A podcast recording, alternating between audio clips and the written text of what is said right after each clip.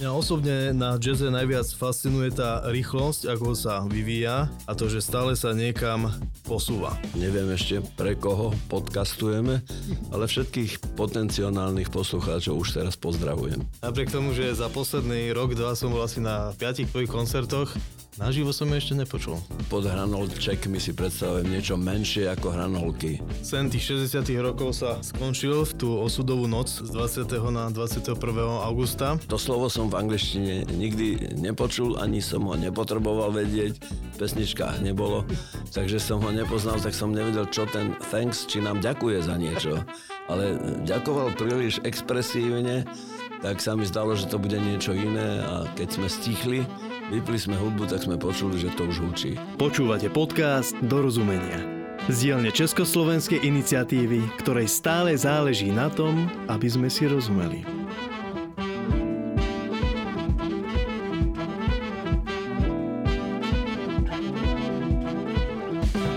Peter Lipa je významný jazzový a bluesový spevák, skladateľ a v neposlednom rade dlhoročný dramaturg a promotér bratislavských jazzových dní. Pochádza z Prešova, žije v Bratislave a nedávno oslávil 80. narodeniny. Peter, vítam ťa v podcaste Dorozumenia a ďakujem, že si si našiel čas v tvojom nabitom letnom koncertnom programe. Ďakujem pekne za pozvanie. Čím viac puta medzi Čechmi a Slovákmi, tým lepšie. Nemusí byť len jazykové. Akceptujem všetky puta, všetky druhy pút československých a slovensko-českých. 30. maja si oslávil 80. narodeniny no pôsobíš podstatne mladšie, koncertuješ, organizuješ bratislavské jazzové dni, nahrávaš albumy, v novembri si dokonca nahrával New Orleans a hneď ako skončíme ideš opäť do štúdia. Kde berieš tú silu? Neberiem, ja ju mám. A keď ju mám, tak robím to, čo sa vyžaduje.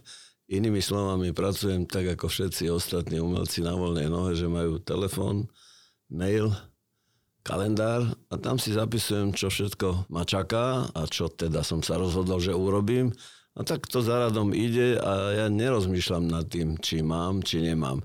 Niekedy sa stáva, že zistím, že aha, už som unavený, že to som možno prehnal, ale dopredu to neviem naplánovať si.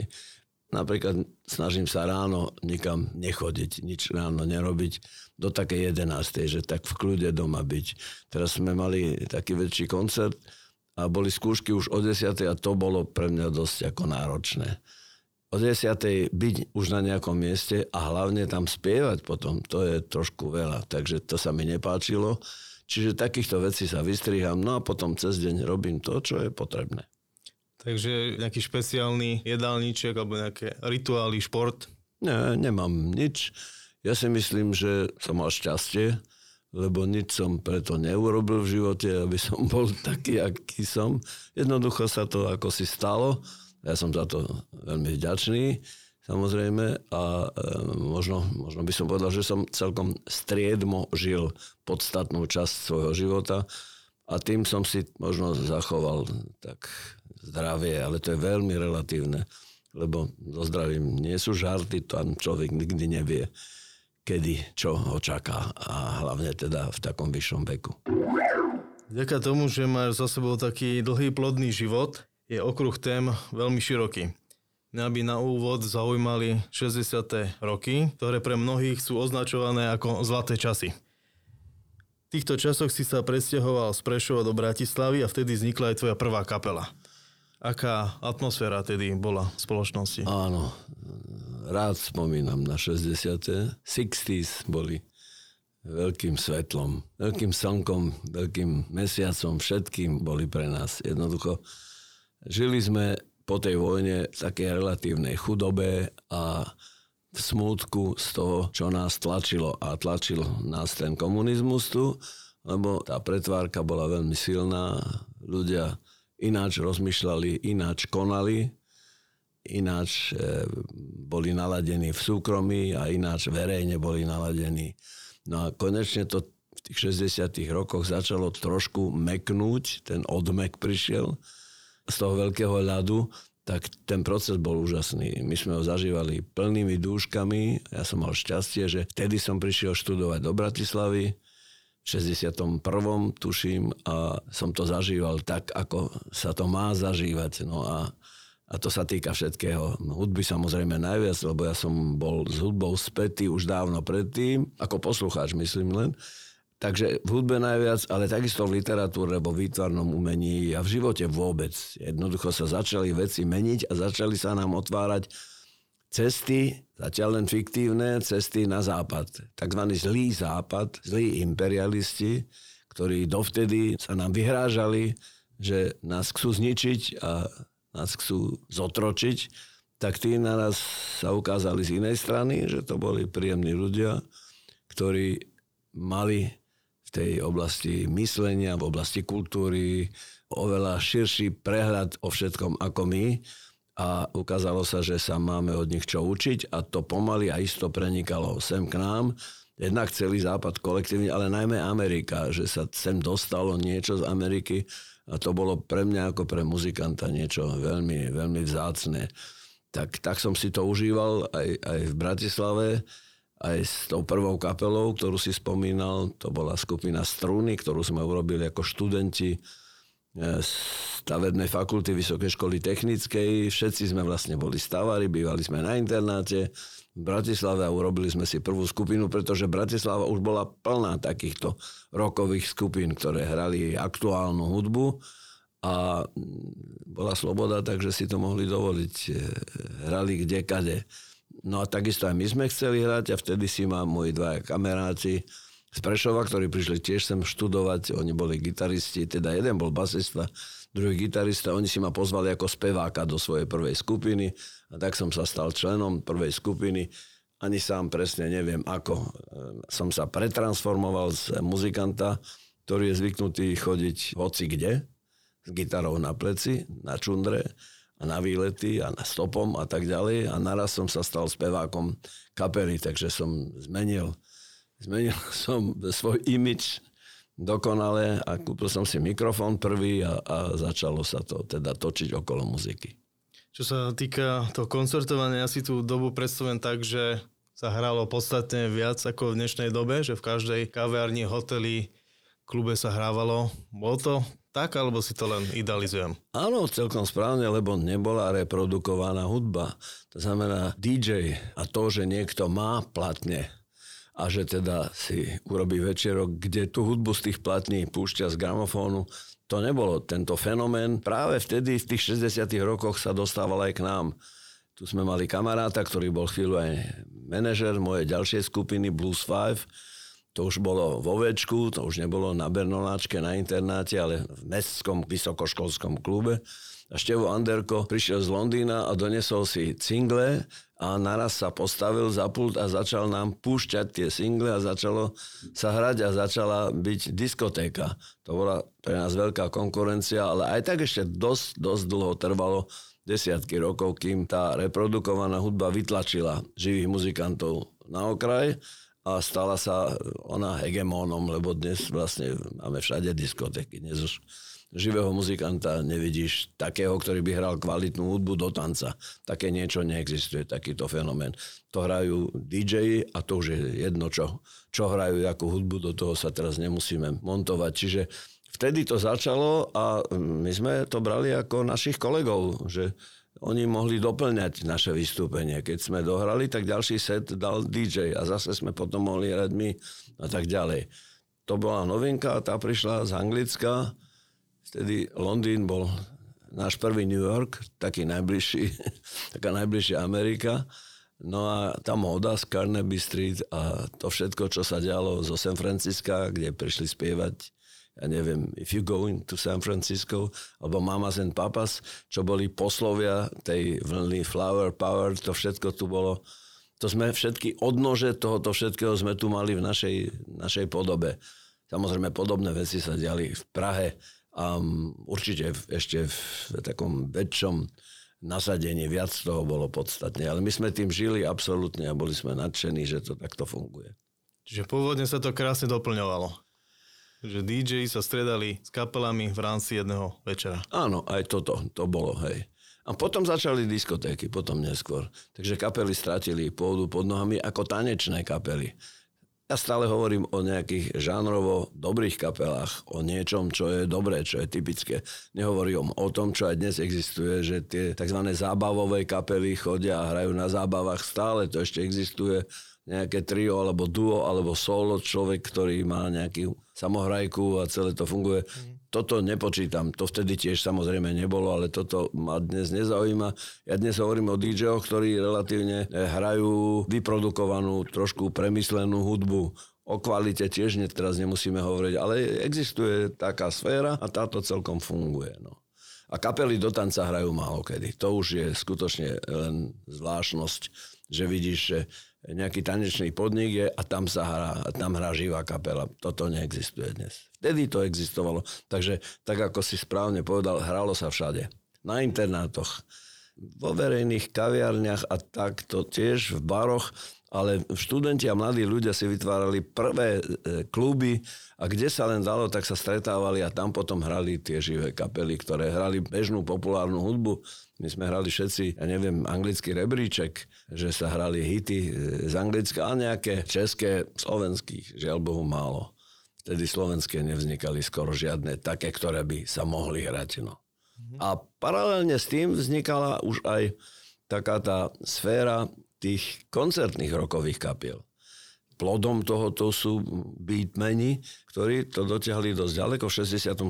tu mali dokonca na návšteve Manfred Mena a mali spoločný koncert e, na pasienkoch a tak. A to boli už prvé náznaky toho, že aj tá koncertná hudba, koncertná podoba populárnej hudby e, začala aj tu pomaly žiť. Predtým nebola. Hmm. A pamätáš si prvý honorovaný koncert? Myslím, že to bolo na tej Bernoláčke, tak ako správni študenti, sme tam hrali skoro zadarmo, vlastne sme boli radi, že hráme, ale asi nejakých 20 alebo 40 korún vtedajších československých to mohlo byť.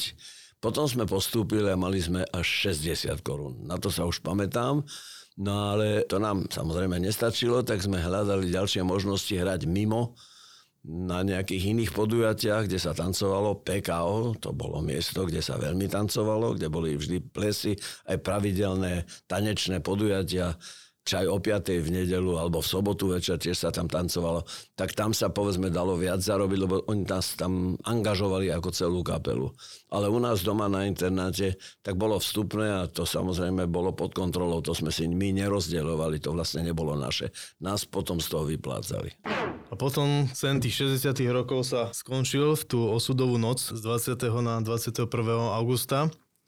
Mne sa zdá, že vy ste mali nejaký žúr práve na internáte. No, ja som býval na internáte, tak ja som bol vtedy ešte stále prešovčan adresou, a, tak to som už bol tesne pred koncom vysokej školy. Už som, ja som potom v decembri už len promoval, ale už štúdium som mal vlastne ukončené. Ale bol som v Bratislave, lebo sme hrali vo Večku. Z Blues 5 sme hrali vo Večku aj v ten pamätný deň. No a to sme pekne dohrali, tam sa hralo asi tak do 12. takže okolo pol jednej som sa už vracal na internát, to bol vtedy hostel študentský. No a tam sme sa zabávali a naraz prišiel niekto, konkrétne to bol nejaký angličan, ale meno Áno, a on zvolal to thanks, thanks a vy ste presne. ešte nevedeli, že čo ty myslí. Ja som nevedel, to slovo som v angličtine nikdy nepočul, ani som ho nepotreboval vedieť pesničkách nebolo, takže som ho nepoznal, tak som nevedel, čo ten thanks, či nám ďakuje za niečo. Ale ďakoval príliš expresívne, tak sa mi zdalo, že to bude niečo iné a keď sme stichli, vypli sme hudbu, tak sme počuli, že to už hučí. To znamená tak, ako je Bernoláčka, tak po Radlinského, aj po Steinerke vtedajšej, teraz sa volá Kryžna, tam už boli tanky všade. A to nasledujúce ráno, tie dni, ten šok bol hneď večer, samozrejme, keď sme videli tanky, sme sa pozerali, čo sa deje. Vôbec sme netušili. Naraz sme zalistovali všetci v pamätiach k situáciám, ktoré sme sa učili kedysi v dejepise, keď niečo sa stalo, keď bola vojna, alebo keď bol prevrat, alebo keď niečo sa stalo, že vlastne ako to vtedy ľudia žili, lebo, lebo my sme nevedeli, čo sa deje. Čiže sme si mysleli, že niečo nastalo, že bude vojna. Takže som na druhý deň ráno vstával a utekal som do mesta Postavil som sa pred pekárňou do radu, že si kúpim chlieb, aby som mal chlieb. Neviem prečo práve chlieb, ale som to považoval za dôležité. Potom som na druhý deň ráno išiel na veľvyslanectvo Sovietskeho zväzu, lebo moja mama mala brata, ktorý žil v Užhorode, starý Maďar ešte z Prvej republiky. No on bol tam a mama bola u neho na návšteve. Čiže moja mama ostala v Rusku a ja už som videl tie osudy, Sibír a toto všetko, že čo sa s tými ľuďmi stane. Proste tie scenáre bežali, to sme už vedeli, že je zle, že v Rusku ľudia zaschnú, to sme vedeli ešte od druhej svetovej vojny keď niekoľkých, ja neviem čísla, ale určite to boli stovky tisíce ľudí, Slovákov, ktorí Rusi ich, ich zobrali so sebou tam a ostali tam zajatí a niektorí sa nevrátili. Tak už som videl, že, že moja mama, že čo s ňou bude. No. Povedali mi, že to sa upokojí a že potom sa oni vrátia, lebo hranice boli samozrejme zavreté. Čiže to som prvý deň riešil, no chodil som a kapela sme si telefonovali že či ideme niekde niekomu zahrať, alebo čo budeme robiť, ako budeme žiť ďalej a čo nás čaká, to sme vôbec nevedeli. To bol strašný deň. A všetko, čo sme potom ďalej zažívali, bolo tiež strašné. Strašné. Málo ľudí vie, že prvý štúdiový album si nahral až ako 40-ročný, konkrétne v novembri 83 v Pravskom štúdiu. Prečo tak neskoro? No ja už si myslím, že to aj vedia pomaly. Ja to rozširujem, teraz si to môžem dovoliť rozširovať. Vtedy som mal vlastne taký zákaz, ale to bolo smiešne, lebo to nebol oficiálny zákaz. To mi zakázal riaditeľ jediného štátneho monopolného vydavateľstva. Bol pán Stanislav, ktorý ma nemal rád a ten jednoducho povedal, že Lipa nebude nahrávať a hotovo. To je znak tej doby, že jeden človek mal takú moc a to urobil. Takže keď som nahral prvý album v Prahe, tak som s tým albumom argumentoval tu doma na Slovensku, že ale ja už mám album v Československej republike. Veď zákony platia rovnaké, všetko. Tá istá komunistická strana Československá vládla aj tu, aj tam. A tam som mohla, tu nie. No tak som sa dostal nakoniec na ministerstvo kultúry. Pán Kojš bol vtedy námestník ministra. A že on vraj ma nemá rád, takú hlášku som dostal z opusu lebo ma škrtali tam z tých edičných plánov, tak som išiel za ním a som mu toto vysvetlil Kojšovi, ja som samozrejme o ničom nevedel, tak zavolal do opusu a tým sa to akože zariadilo a, a vtedy som dostal šancu aj ja nahrávať. Kedy nastala tá zmena, že zo záľuby sa stalo naozaj zamestnanie? Úplne faktograficky by som povedal, že to bolo veľmi dávno, to znamená, keď som mal 37 rokov, vtedy som odišiel zo zamestnania a stal som sa umelcom na voľnej nohe. Vtedy to bolo z takého politického hľadiska možné pre mňa, lebo už som mal také meno, že ma tam poznali, že mi dali tú pečiatku, že áno, ten človek je umelec, takže môže sa tým živiť na voľnej nohe, to je veľmi dôležité. To bol signál pre policajtov, aby mi to do toho občanského napísali a tým pádom som sa mohol legitimovať, lebo u nás bola povinnosť pracovať.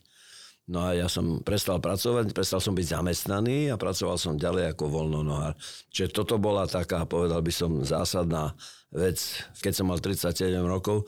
Ale musím povedať, že dávno predtým, a to už počas štúdia, najmä v závere štúdia, a potom počas mojich prvých pracovných rokov, a počas hľadania zamestnania a rozmýšľania nad sebou, nad svojim osudom, mi bolo jasné, že hudba je pre mňa také silné médium a mám k nej tak blízko a tak ma priťahuje, že si neviem predstaviť svoj život ináč, ako keby som nemal robiť s hudbou nič. Tým pádom všetky moje iné, neviem, kariéry, ak som nejaké vôbec teoreticky mal, ustupovali do pozadia, lebo som sa snažil nájsť si také zamestnanie, aby som popri tom mohol robiť hudbu. Takže sa stalo, že som bol povedzme zamestnaný v rozhlase, ale som mal 1,5 roka neplatené voľno, lebo som mal výhodnú ponuku ísť s hudbou do zahraničia, tak som to samozrejme chcel využiť. A tak ďalej a tak ďalej, že som veľkú kariéru ako redaktor neurobil, lebo som myslel viac na to, čo budem robiť po večeroch a kde pôjdeme hrať a čo budeme hrať a čo budeme nahrávať a s kým budem hrať a tak ďalej a tak ďalej. Čiže tá hudba vstúpila veľmi rázne do môjho života a to tak, že poznačila všetko ostatné. Ten, ten rok, keď som mal 37, e, ja už neviem, to je koniec 70 približne 76. 5. 6. To už je len formalita, že vtedy sa to stalo. Ale v hlave som to mal skôr. Okrem speváckej kariéry prišiel nápad zorganizovať Bratislavské jazzové dni, ktoré fungujú doteraz, majú za sebou krásnu históriu, že to festival európskej úrovne. Do Bratislavy ste dostali umelcov ako Herbie Hancock, Bobby McFerrin, Chick Corea, Winter Marsalis alebo Marcus Miller. Ale ja vlastne vôbec neviem, ako to vzniklo. Tak poďme trošku do histórie, lebo všetko, toto už je história, veď to je skoro 50 rokov, čo sme založili Bratislavské jazzoviny. E, najprv za tým je jednoduchá muzikantská, nadšenecká atmosféra, keď ty ako začínajúci hudobník chceš vidieť nejakú svoju hviezdu, že vlastne ako to vyzerá naživo. My sme poznali len náravky vtedy, filmy neboli, samozrejme internet nebol vôbec, čiže je, je taká žiadostivosť vidieť to naživo, vidieť naživo nejakých hudobníkov. No to sa mohlo diať na koncerte. Na solo koncert prišiel sem tam niekto práve cez solo koncert, lebo oni mali valuty a mohli nakúpiť aj západných umelcov, povedzme No ale my sme boli na báze SZM, to bol Socialistický zväz mládeže, aj cez nich sa dalo, oni mali medzinárodné kontakty a boli aj súčasťou takej nejakej, nazvime to, siete demokratickej mládeže aj zo západu a tak, že sa stretávali, oni sa snažili ako mladí ľudia že udržiavať nejaké kontakty, aj keď to celé malo veľmi silný ideologický podtón, to mi je jasné. Takže ten muzikant chce vidieť niečo, takže tá túžba tu bola a ja sa pamätám, že prvý festival, ja som už zorganizoval spolu s mojim kapelníkom, vtedajším pánom Padušickým, v nejakom 66. už na Bernoláčke bol prvý festival. Boli tu Rakúšania vtedy. To bolo v rámci tých 60. rokov. Ale potom všetko kleslo, všetko sa stratilo, nič nebolo. Po tom 68. začali Pražáci robiť tzv. pražské jazzové dni, niekedy v 70 treťom, štvrtom, piatom. No a potom sme, ja som bol vtedy členom doma skupiny Revival Jazz Band, kde sme mali jedného basistu, volal sa Miloš Paška, ktorý bol, povedal by som, lokomotíva čo sa týka jeho ťahu na bránu. On si niečo zaumienil, bol veľký silný chlap to bol a mal energiu a išiel a išiel a dúpal za tým, kým to nedosiahol. No. A on veru bol ten, ktorý si povedal, že urobíme aj v Bratislave festival. A keďže som bol jeho blízky priateľ, tak sme do toho išli samozrejme spolu a ja som mu pomáhal, ale on bol ťahoň v každom prípade.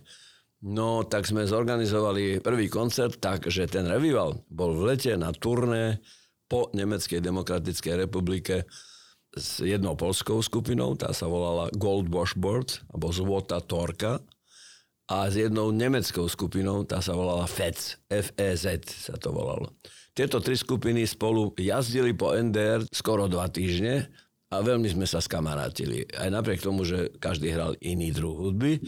Tak keď sme sa rozchádzali, to bolo tak niekedy na jar, maj, tak sme im slúbili, že my ich pozveme k nám tiež. No a to bol vlastne prvý festival, že sme pozvali tieto dve skupiny, plus všetci domáci, ako bol vtedy Gabo Jonáš a bol Laco Gerhard a všetci, čo tu hrali a ešte tradicionál a, a neviem, ešte niekto aj z Maďarska, tuším, nejaký Dixieland z Maďarska sme pozvali všetkých a urobili sme prvý festival. To bol prvý ročník. Potom, že Bohu Miloš stratil nad sebou kontrolu a, a spáchal sebevraždu vlastne. No. Takže to bola veľká strata, ale ja som mal pocit, že musím v tom pokračovať aj kvôli nemu, aj kvôli tej hudbe. No a tak som potom od druhého ročníka to robil sám a môjim cieľom bolo dosiahnuť to, aby sa ten festival dostal pod krídla slov koncertu. Jednak preto, že to bolo oficiálne, ďalej sa nedalo s tou neoficialitou ísť, a jednak preto, že Slow koncert mal už status dvoch existujúcich festivalov, ktoré sa mi páčili s tým, že by som sa k ním mohol približiť. To bola Bratislavská líra a Bratislavské hudobné slávnosti. To všetko robil Slow koncert. Čiže mal pre populárnu hudbu aj pre vážnu hudbu už mal vypracované systémy, že mal valuty na to, aby mohol nakupovať zahraničných umelcov. No tak to bol môj cieľ, to sa podarilo v nejakom štvrtom alebo piatom ročníku, už neviem kedy presne. A vtedy sme sa stali súčasťou ako profesionálnej tejto hudobnej scény a odvtedy to fungovalo tak až do toho 89. No z roka na rok sa to posúvalo. Na Slav koncerte bol dramaturg pán Danek, ktorý do dnešného dňa to robí. A jednoducho to bol mechanizmus. Tam boli ľudia zamestnaní na to, aby pripravovali bratislavské jazzové dni. Čiže to už dostalo iný šat a iný systém. To dostalo, ja som ostal ako externý dramaturg a moderátor a človek, ktorý to celé si zastrašoval, lebo napriek tejto oficialite aj takto prebiehalo tá samotná práca po súkromných linkách. Teda ja som sa občas dostal ako muzikant niekde do zahraničia, najmä s revivalom, tak keď som tam videl nejakých muzikantov, tak som nadvezoval kontakty a často po tej osobnej linke som niekoho sem zavolal a tak ďalej a tak ďalej. A potom sme začali pracovať aj agentúrne, takže sa tie jazzové dni dostali na na adresár veľkých európskych agentúr, ktoré poriadali európske turné pre amerických umelcov. No tak oveľa neskôr, to bol možno 7. 8. ročník, sa nám podarilo prvých Američanov sem zavolať. Najprv takých, ktorí pôsobili v Európe, v západnej Európe a potom aj skutočných Američanov, ktorí tu boli na turné. Potom to už začalo fungovať. Tak takto, toto je stručná história bratislavských jazzových dní. Mm-hmm. Práve to bola moja ďalšia otázka, že ako náročné bolo vybaviť kapely z tej tzv. imperiálnej časti sveta. Alebo keď už to bolo také oficiálne, že bola to už len formalita, keď na to existovali zamestnanci štátu, ktorých to bola úloha? Tak, formalita to bola, že všetko bolo pod dozorom. Pod dozorom Ministerstva kultúry, ktoré bolo ale len pojívkom. Nad nimi bol ústredný výbor komunistickej strany. Slovenska, Československa, to už jedno, ktoré, ale komunistickej strany a tí dávali ideologický pozor na to, čo sa tam deje. Čiže boli pracovníci, ktorí museli to podpisovať, ošifrovať. Ja som musel svoj konferenc dať dopredu, že čo budem hovoriť na jazzových dňoch a ten bol schválený napríklad. Umelci takisto prechádzali schvalovaním. Dlho sme si nedovolili spevákov, lebo bolo bezpečnejšie pozývať sem instrumentalistov. Hej, ten instrumentalista je relatívne nezávadný človek. Pokiaľ nič nehovorí, tak hrá nejaké noty a nerobí nejaké vylomeniny na scéne, tak nič nehrozilo. Čiže to mali komunisti radšej. Našim dôležitým prvkom bolo tiež to, že sme zháňali každý rok jednu skupinu z Ruska, zo Sovjetského zväzu. Lebo to boli muzikanti takí istí ako my, lenže keď prišiel na to, že je tu skupina zo Sovietskeho zväzu na tom istom festivale, no tak tí na tom UV stichli, lebo Sovietský zväz bol náš veľký vzor a tým pádom, keď sa to hrá v Sovietskom zväze, tak to môže byť aj u nás. Že to bola vlastne zelená lampa, že priechod je možný. Tak to sú také všelijaké finty, ktoré tak pomaly prebiehali. No. A ja som občas, ako som hovoril, že ako muzikant som sa dostal napríklad do Švédska, pamätám sa, tak som tam stretol vynikajúceho basistu Arela Andersena, tak toho som hneď pozval. Samozrejme potom, ja len tak ústne, ale oficiálne ho musel koncert pozvať, uzavrieť s ním zmluvu a tak ďalej a tak ďalej. No a, a nejaký honorár mu dať a takto väčšinou išlo. Lebo tie informácie neboli voľné. To nebolo len tak hoci kde. A každý telefonát bol kontrolovaný, každý telex, to všetko bolo kontrolované.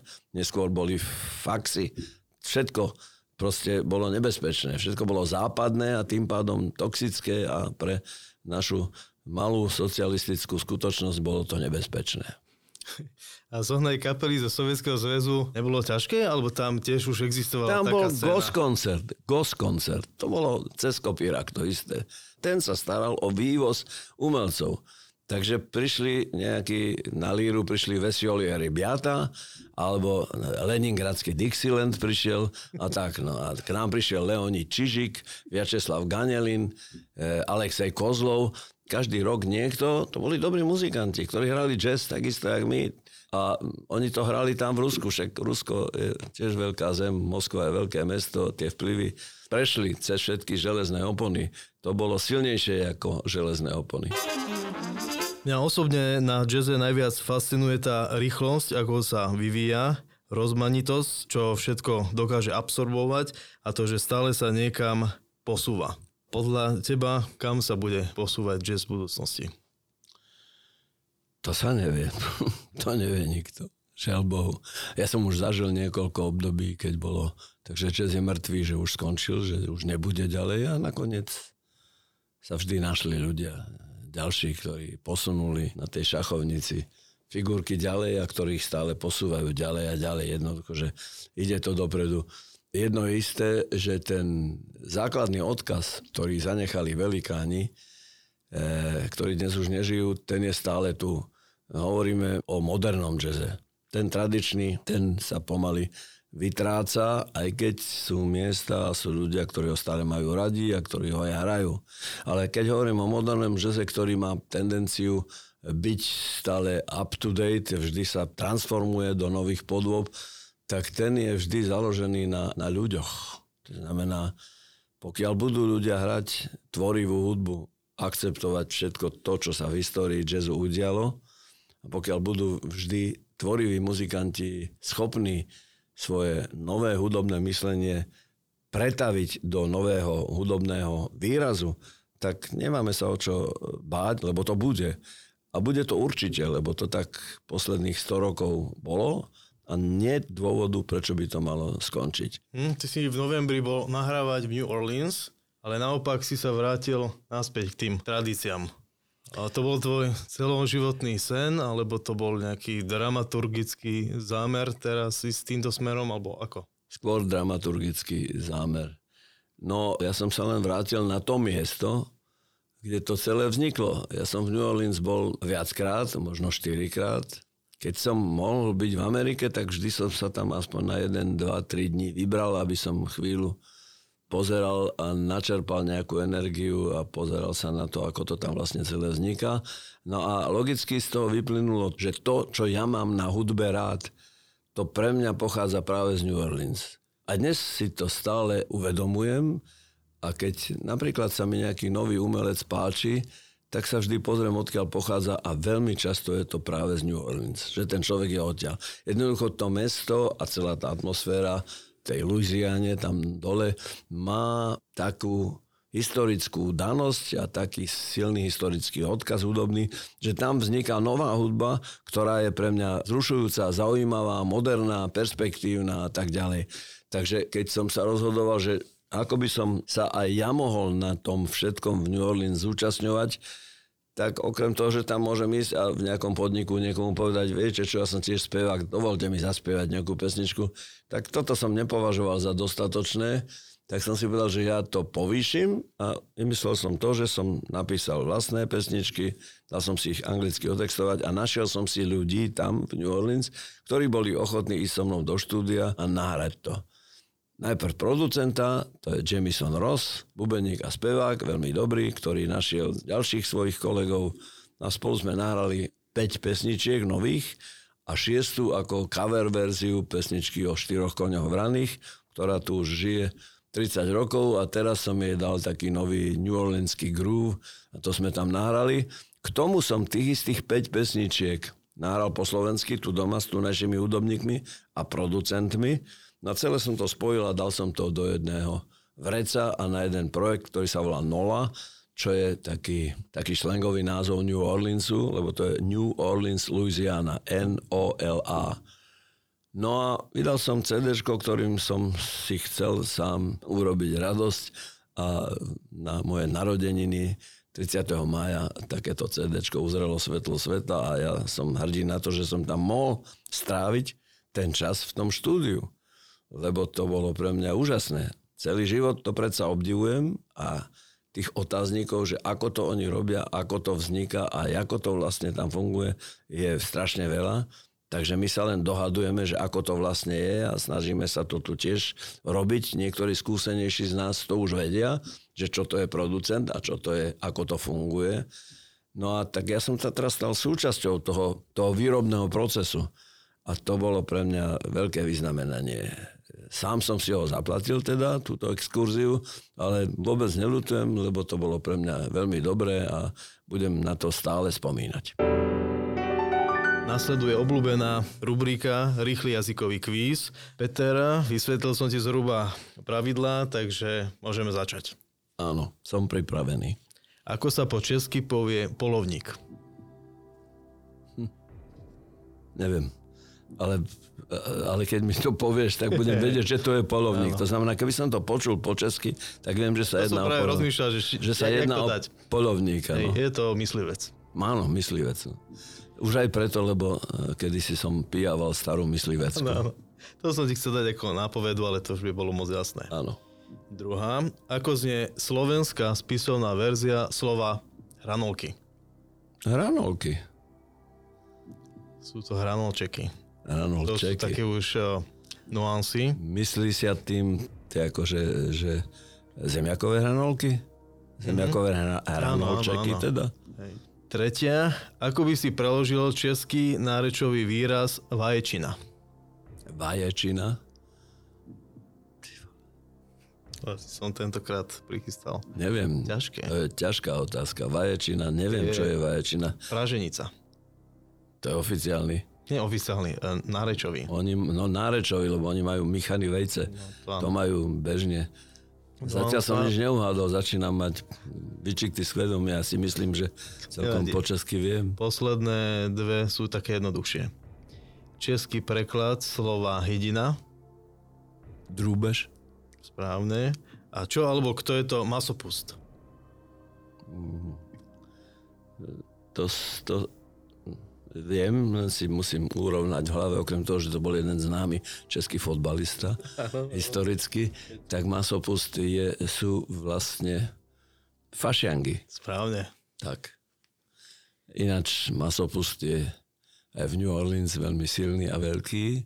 Volá sa to, že Mardi Gras. Konec pôstu v podstate. Vtedy to končí posledným útorkom pred stredou, tzv. popolcovou stredou a tam je posledný týždeň už v New Orleans oslava také sprievody veľké, to je ako karneval v Riu, čo je samozrejme tiež to isté. Mm-hmm. Takže aj New Orleans má svoj no. vlastný masopost. Toto bol Peter Lipa. Peter, ďakujem, že si prišiel. Ďakujem pekne. Do počutia a naslyšenou. Za týmto podcastom stojí iniciatíva dorozumenia. Vydali sme knihu 44 československých dorozumení, navrhli krásne tričko, ktoré čoskoro doplnila ešte krajšia mikina a v neposlednom rade brázdime naše dve republiky so zábavno-vzdelávacím formátom Československý kvíz. Ak sa vám náš podcast páči, sledujte nás na Instagrame, prípadne Facebooku, alebo si kliknite na www.dorozumenia.cz. A to všechno jen proto, abychom si rozumeli. Mimochodom, vieš, ktorá je moja najobľúbenejšia tvoja pesnička? Neviem. Prosperita. Mm, Ale naživo, napriek tomu, že za posledný rok, dva som bol asi na piatich tvojich koncertoch, naživo som ju ešte nepočul. Áno, možno na ňu zabúdam. Hm. Ja sa snažím meniť ten program. To znamená, Aha. nechcem, aby sme hrali to isté. E, muzikantov to nebaví hrať to isté. Mm-hmm. Jednoducho, snažím sa e, striedať ten program, Takže nie len iné sola, ale aj iné poradie, aj veci, ktoré sme povedzme 2-3 koncerty nehrali, naraz ich zaradím a tak ďalej a tak ďalej. Je to eh, taká dramaturgia ad hoc, ja nad tým nerozmýšľam doma. Našťastie mám kapelu, ktorá ovláda repertoár, takže ja nemusím mať pripravený playlist, pokiaľ hráme samostatný koncert. Pokiaľ je nejaký časový limit, že viem, že máme len 40 minút, tak radšej to pripravím, aby som nehádal tam ale na koncerte nemám nič a ja hrám tak, čo ma napadne, že čo dáme ďalšie. Takže možno si nemal šťastie na prosperitu na budúce. Na budúce však. Možno chodím, chodím pravidelne.